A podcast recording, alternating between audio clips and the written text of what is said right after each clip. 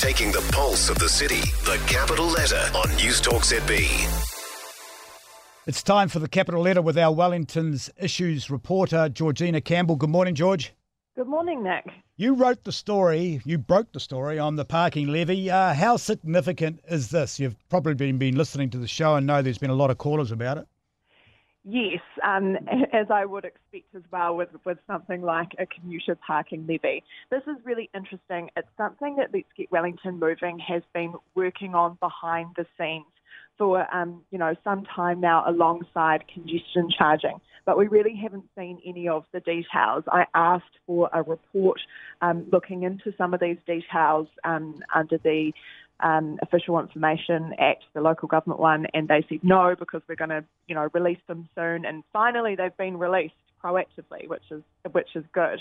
But I think it's something that people probably weren't necessarily aware of. Congestion charging has definitely got far more public attention, I think, because of the politics of that and also a significant change from um, Transport Minister Phil Twyford sort of pretty much saying, no, it's not happening in Wellington, to the current Transport Minister, um, Michael Wood, you know, sort of being a bit more open to congestion charging in, in Wellington. But um, it's definitely something that's being looked at to sort of help um, drive behavioural change. But also, you know, this would raise quite a lot of money to help pay for uh, transport projects in Wellington. 28 million.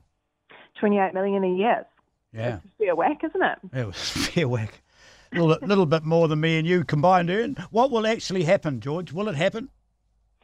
Uh, look, it's very much undecided, and, and, just to be clear, this is not something that's currently being consulted on along with those four big proposals that we learnt about earlier on in the week. Um, they've still got to do um, a lot more work on this. Um, and you know would require um, a legislative change as well. So we'll just have to wait and see. It'll be interesting to see whether or not they sort of put out to the public this option between congestion charging or a parking levy, or whether or not they sort of just decide on one behind the scenes and, and then go out um, to consult with the public. But that is something that will definitely be happening, as we have been assured that Let's Get Wellington Moving will be consulted on every step of the way. So, what's ne- what's the next step?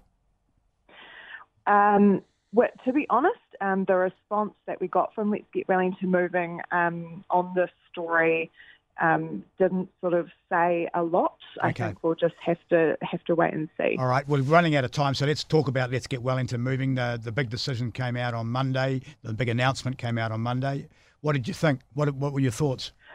Well, I um, listened to some of your interview with Mayor Andy Foster um, just before, and I thought it was interesting, you know, how he was saying, you know, like finally people can sort of see lines on maps and, and that sort of thing about these options. But when I got the um, embargoed media package, I thought, oh my goodness, like there is, is hardly any detail in this, you know, like there's, there is a line on, on the map, but not exactly where you know where these routes will go. You know, they haven't even decided whether the tunnel would be parallel to the existing one or diagonal from the existing one.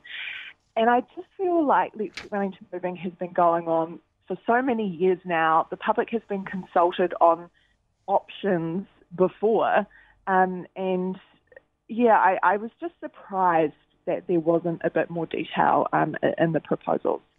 Okay, now let's talk about the library because there's, there's a worry, and you'll be a, a library person. There's not going to be as many books when the one, wonderful central li- li- library reopens, which I think is a fantastic move. Yeah, this this raises an interesting question, I think, about um, modern libraries and what they should be used for. So, um, the council is currently basically looking at um, the, the designs for the, for the new library, and they're talking about bringing in City Archives, capital E, and the Council Service Centre into the building.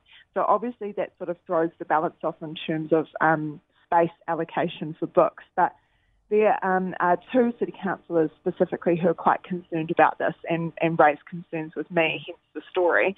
Um, that's uh, councillors Nicola Young and Fleur Fitzsimons. And um, Nicola, Nicola, Young says, you know, we're building a library, not a children's entertainment centre. Um, a, a, library isn't a place to get your um, parking yeah. tickets paid.